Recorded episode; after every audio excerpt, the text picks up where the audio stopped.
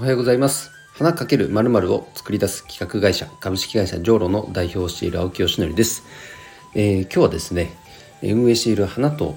緑の社会実験室そうこのオンラインコミュニティの、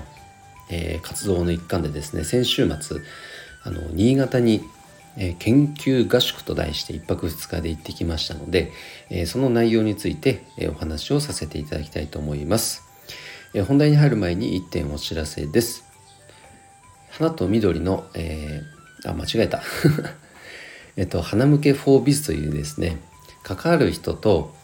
えー、環境本当みんなにとって優しい、えー、フラワーギフトのプラットフォームというものを7月7日からスタートさせています。え B2B 特にねあのフラワーギフトの現場ではもちろん大量のお花があの活用されているんですがそれ自体は素晴らしいんですけれども一方で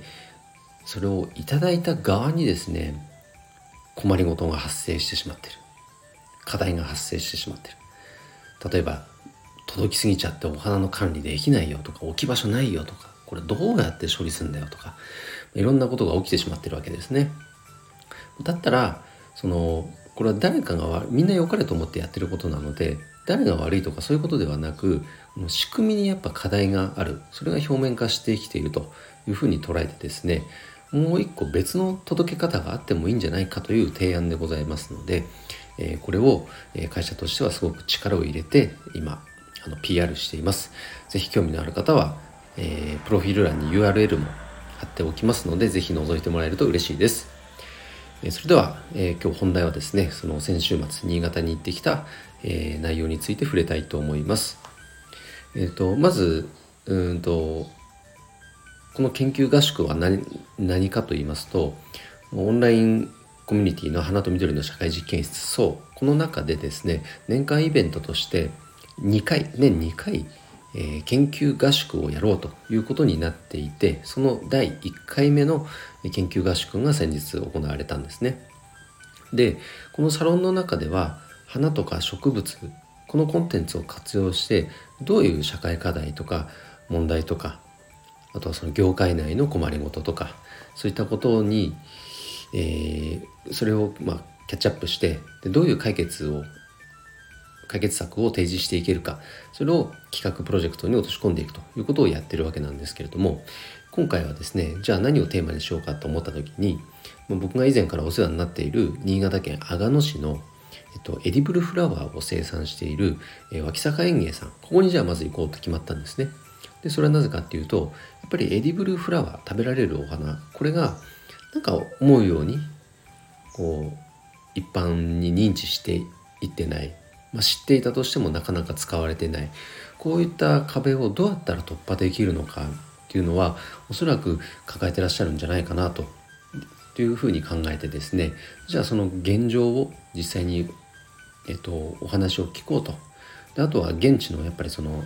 リアルのね補助を見たこともなかったので生産現場を見たこともなかったのでじゃ実際にね行って生の声に触れてみようということで決まり新潟県阿賀野市に行きました。でやっぱりね行ってよかったですね。あのひょっとしたら同じ話っていうのは以前も聞いていたかもしれないんだけどやっぱりリアルでお話聞くとその熱量とかねこの燃えたぎる何かこの内なる闘志みたいなものがやっぱりすごく伝わってくるのでじゃあだったらじゃあ僕らもこういうことしてみようああいうことしてみようって本気でなんか考えられる。その波動をいい波動をいただけたような気がしました。でお話を聞くととはいってもやっぱりこのエディブル業界の中での課題っていうのもねたくさんおありのようでそれをまあこういうふうな取り組みしてきたんだけどなかなかうまくいかなくてねみたいなことも全部聞かせていただきました。ただあとやっぱり僕らは生産者だから生産者ができることと。やっぱそうでないことがあるからそうでないことっていうのはやっぱいろんな人の力をね借りなきゃいかんなみたいなことも話されててそういうジャンルのことであれば僕らもやっぱりそもそも花に関心のある僕らがそういったところに何かこうサポート入れるようなね体制って今後築けないかななんていうふうにも漠然と思いましたけれどもすごくやっぱり行ってよかったですね。うん、はいでそれまあそれがまあまず1日目の主な目的です。で近隣の、えっと、宿に泊まって2日目は、えっと、新潟県立植物園に行ってきたんですがこれは個人的にはすごく楽しみにしていました。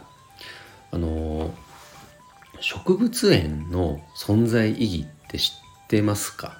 多分そこにアンテナ張ったことある人なんて相当多分レアだと思いますけども僕自身も本当にここ12ヶ月の話なんで今まで全然植物園っていうのはノーマークでしたね。でも行ってみたらやっぱり、まあ、シンプルに植物がね温室の中にすっごくたくさんあるのでワクワクしたしその植物園の意義というものを職員さんの方にもねお話を聞かせていただいてでそれと同時にこの、えーと、この業界にはやっぱ課題があると。いうことも聞かせていただいてじゃあ僕ら民間とね一緒に何かできることってないですかねみたいな話にも発展してですね少しこう関係性ができたんですよだから今後何か活動するという時に一緒にね、まあ、公立と僕ら民間とで手を取り合って